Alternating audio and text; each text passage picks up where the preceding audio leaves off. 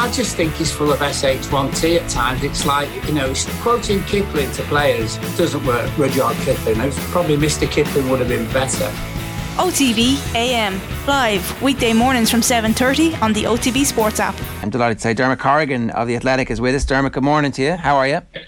Pretty good, Ger. How's it going? Yeah, good. We're getting excited about the Champions League final this weekend. We just wanted to kind of check the temperature around Real Madrid at the moment and kind of see what their level of confidence was heading into this. The league was a cakewalk for them. The Champions League has been unending, unbelievable drama, game on game. So it has been the opposite of a cakewalk. And I don't know, how do they feel, how well prepared they are coming in for the challenge of Liverpool this weekend? They feel pretty good. They had the open day at the training ground was on Tuesday, so we were out there talking to some of the players and listening to Ancelotti talk. And it was very relaxed. Ancelotti said a couple of times that at the start of the season they didn't really expect to be challenging for the Champions League. You know, some players had left, a lot of their key players are getting on into their 30s at this stage. So they didn't see themselves as up at the top. But the way things have gone with all those comebacks, the emotion that there's been at the Bernabeu, the positivity that has generated, they do see themselves as 50-50, a lot of people were saying, that the different players. And amongst the fans, there's just a feeling that Madrid tend to win these finals. So when they get to the big occasions, that Madrid's big players, they're able to handle the pressure, they grow in these type of occasions. So there's quite a lot of confidence around that Madrid will be able to beat Liverpool, even though they realise Liverpool maybe on paper have a stronger squad. Yeah, I do wonder though if talk to me a little bit about the form that Real Madrid are in. Are their best players in good form over the last couple of weeks? Yeah, they've had, because of the way they wrapped up La Liga so quickly, they had almost a month to kind of prepare. So Ancelotti did it quite cleverly. He rested half the team for some games and then the other half for other league games. And when they were playing, especially the forwards like Benzema and Vinicius, they were playing against Levante. They were 4-0 up at half time in that game. They just put on a bit of a show at the Bernabeu. They looked really fit. They looked really confident, especially the confidence. There's kind of a buzz around the squad, a feeling after those big games that they're kind of capable of doing great things and scoring some really nice goals. Again, that might run into more of a reality against a team like Liverpool, but for the moment they do feel that just things have come together for them just at the right moment. There's a couple of narratives around this team in particular, and the form of Benzema, the agelessness of the midfield trio. Now, the midfield trio that we kind of have come to associate with this Real Madrid team, they actually weren't on the field when the most dramatic stuff happened. So if you're the manager, what do you do? Do you start with do you dance with the ones who brung you all the way to this point in the outlads, or do you stick the kids in and go, here, listen, we're going to run the legs off this Liverpool team and see what happens? Yeah, Ancelotti's been very keen to point out that it's not about 11 players anymore, that with the 5 subs and with the deep squads that teams have, that he's going to use it. And I'd imagine he'll start with the 3 guys. He'll look to maybe keep it controlled, not to make it as crazy as it has been in the other games. But then you'll see Camavinga come off the bench. Valverde will probably start in the kind of as a wide forward, but he'll really be just into the midfield as well. He's another kind of box-to-box type midfielder. So they'll have kind of him to protect him. And then as the game goes on, throw on more attacking players. Throw on Camavinga, who's just been, you know, he's only 19, but he's been amazing. Looks kind of born to play on the big stage. So, yeah, I'd say Modric, Kroos and Casemiro start the game, but, you know, maybe only one or two of them will get to 90 minutes. I'm really interested in the Ancelotti relationship with this group of players and how he's kind of consciously moulded them into a group of players who've kind of got to this final through feeling their way out of sticky situations as they've had in 3 rounds consecutively. And I guess like one of those great images was himself asking Marcelo and Kroos, I think it was, before extra time in the semi-final, what should I do? What substitutions should I bring on? This sort of empowerment of the players. It feels a little bit similar to how Zidane managed to mastermind success with this Real Madrid squad, the empowerment of the players, managing to kind of depoliticize the dressing room by handing the power to the most important players in there. Yeah, and go back to Del Bosque as well when he was the Madrid coach and then the Spain coach. It's kind of it tends to work at Madrid that if you try and micromanage in a kind of Guardiola or a Tuchel type of way, that it doesn't work out so well for you. Ancelotti does. Even at the press conference on Tuesday, he was saying, you know, these players have played in, this is going to be 5 Champions League finals for them in 8 years. For a lot of them, I've only had 2. He was everything was done with a kind of twinkle in his eye, and to put the to give so much respect to these people like Modric and Benzema and Kroos. And Johnny, in fairness to him, he's also not afraid to take on the big players like Hazard and Bale have been around. You know, they've been cut out of the scene completely if they're not up to it. He took Kroos off against City. Kroos wasn't too happy at that moment to be taken off. So he is able to kind of show the players that he's with them or to listen to what they have to say. But then in the end, if there's a decision that has to be made, he has the experience and the personality to do it without alienating them, which is a great skill, I think, in a manager, and especially needed at Madrid. And probably the most astonishing development this week is Ancelotti admitting that he does get nervous. Like, I think that we've seen this sort of one-dimensional face to Ancelotti, the eyebrow raised, and we think, you know, he's as cool as ice, but he says, for me, the toughest spell is 3 or 4 hours before kickoff. It's a physical malaise. I've struggled a bit more with it this season, increased sweating and an accelerated heart rate. Negative thoughts creep in. I did not know Carlo Ancelotti has the ability to perspire.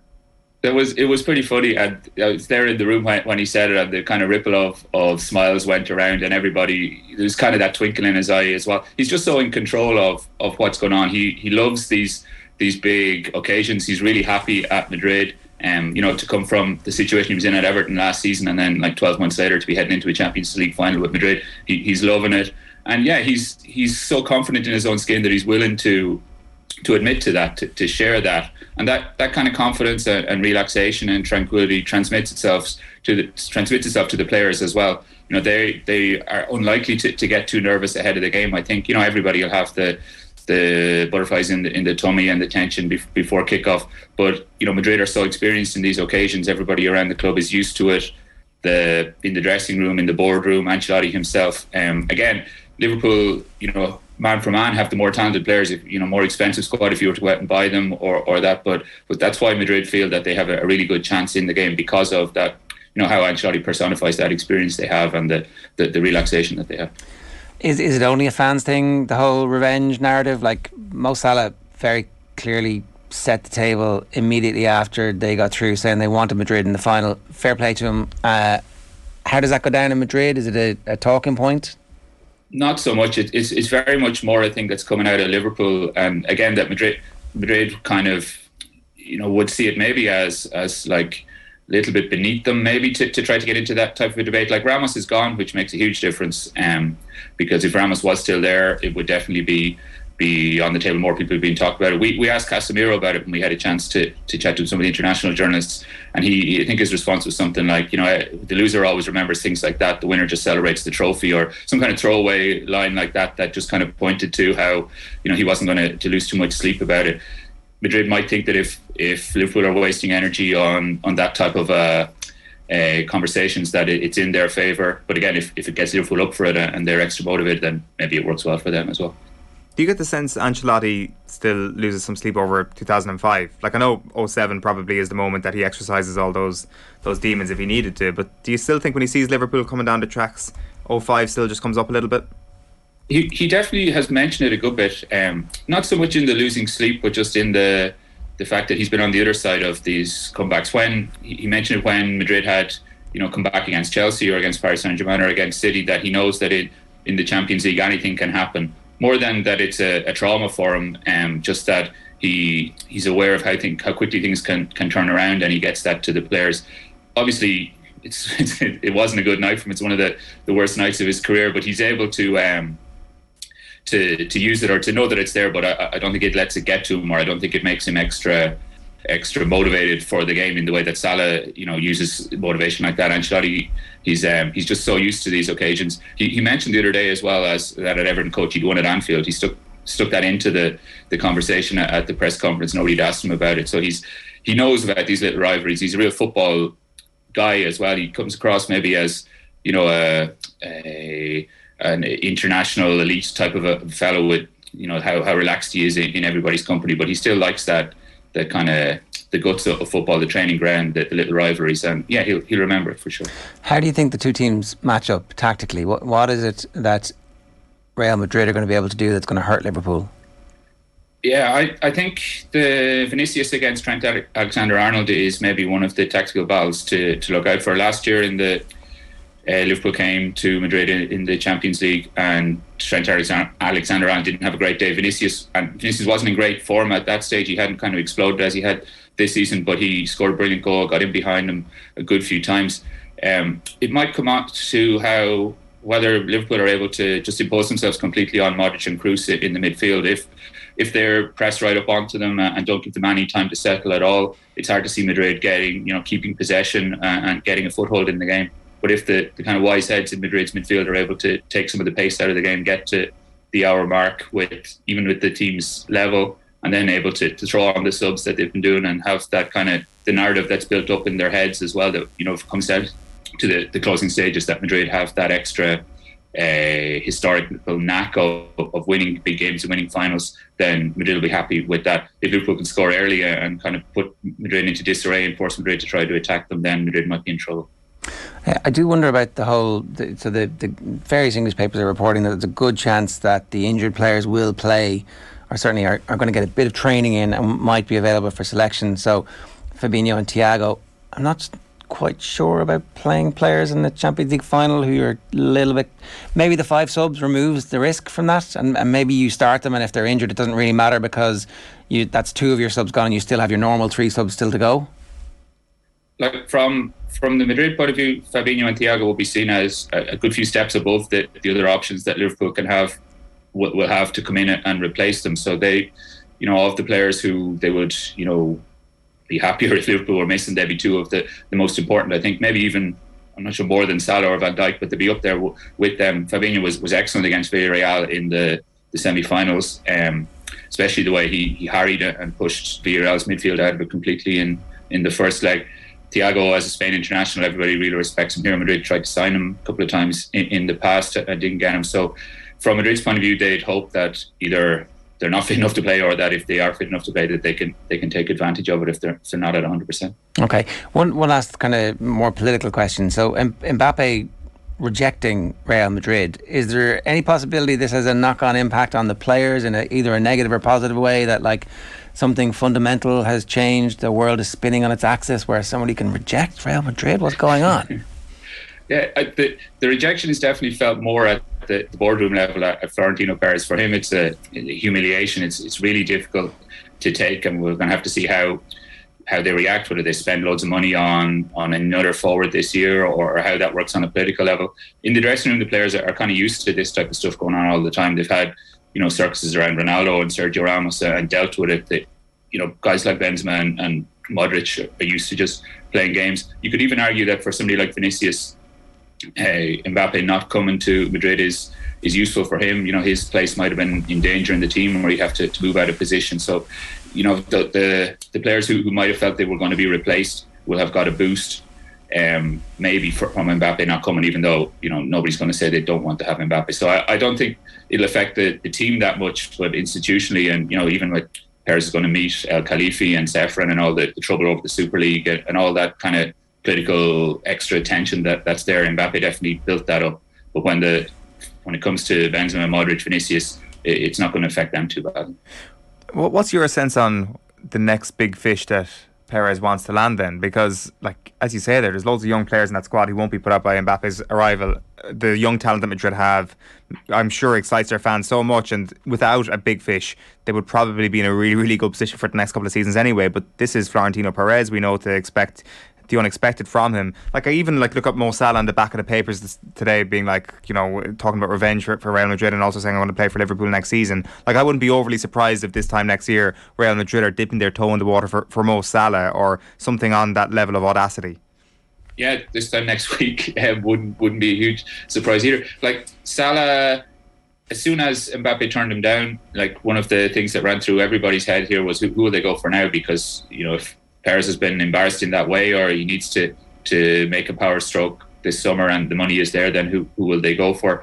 Salah does make sense to an extent in that he'd play on the other side to Vinicius, and Salah himself has been on the front cover of sports papers here in Madrid. You know, whether that was due to his putting pressure on Liverpool about his contract or not, I'm not sure, but he's kind of always left it open that he played for Madrid. Maybe a little bit less because of what happened with Ramos, but, you know, he could forget that pretty quickly if the move came up.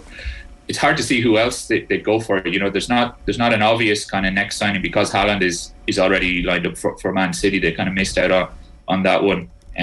So yeah, maybe Sadio Mane has been, you know, Zidane was supposed to be a big fan of Sadio Mane when he was here. Sterling, maybe. It's hard to know who they go for, but they'll definitely be looking to make a statement in the summer and show that we are Real Madrid and we can go and get players if we really want to. Eden Hazard says he wants to stick around and try and prove everybody wrong and have a career at Real Madrid. Is that wishful thinking? Is that something that might actually happen? Or are we more likely to see a cut price move for Eden Hazard somewhere in the summer? Hazard could end up a bit like Bale in that his contract just runs down because the coach, Ancelotti, has gave Hazard a couple of chances to play. He had him in the team for the very first La Liga game of the season, but the way that they want to play, the intensity that they want to put into the game, he just wasn't able to provide that. He's back, had another operation recently on his ankle. He says he's better now, but the thing, Madrid will be happy to move him on if they could get somebody to take on his wages, but whether anybody is going to take on his wages given his injury record and his age profile and all that, he still has a couple of years left in Madrid. It's sad to see. It's kind of a pity, especially with Bale, to see how the last couple of years he's just kind of been almost insignificant. He's there training every week, but on the bench and watching on. Hazard could end up in a similar situation. Do you have any idea how much his wages are? Like, what are we talking about here that somebody would or would not take him on? It's up around like 20 million euros a year. Trying to convert that into kind of pounds and per week, I'm not sure, but he's one of the best. Hazard is, when Bale leaves, he'll be the best paid player at Madrid. And with Mbappe not there anymore, so he'd be right at the top of the Premier League. You know, if it's somebody like Newcastle, can maybe offer X amount and not worry about it too much. But for anybody else, even for Arsenal or Spurs, like when Bale went to Spurs, even that was on loan. Madrid were still paying more than half of his wages, and he was one of the best paid players at Spurs. So it's either Hazard agrees to take a pay cut, somebody like Newcastle come in, or he stays at Madrid. And is he fit enough even to have a place on the bench at the moment, or? Yeah, he came on. Because he's had that ankle problem, and in fairness, it has been a really difficult ankle problem. He broke his ankle. He had a plate in it. A couple of months ago, he just stopped completely, and they took the plate out, because it was causing him pain every time he ran. He says that he's back fit, but he hasn't completed 90 minutes. I'd have to check it, but it's months and months since he completed 90 minutes, and he's never really been.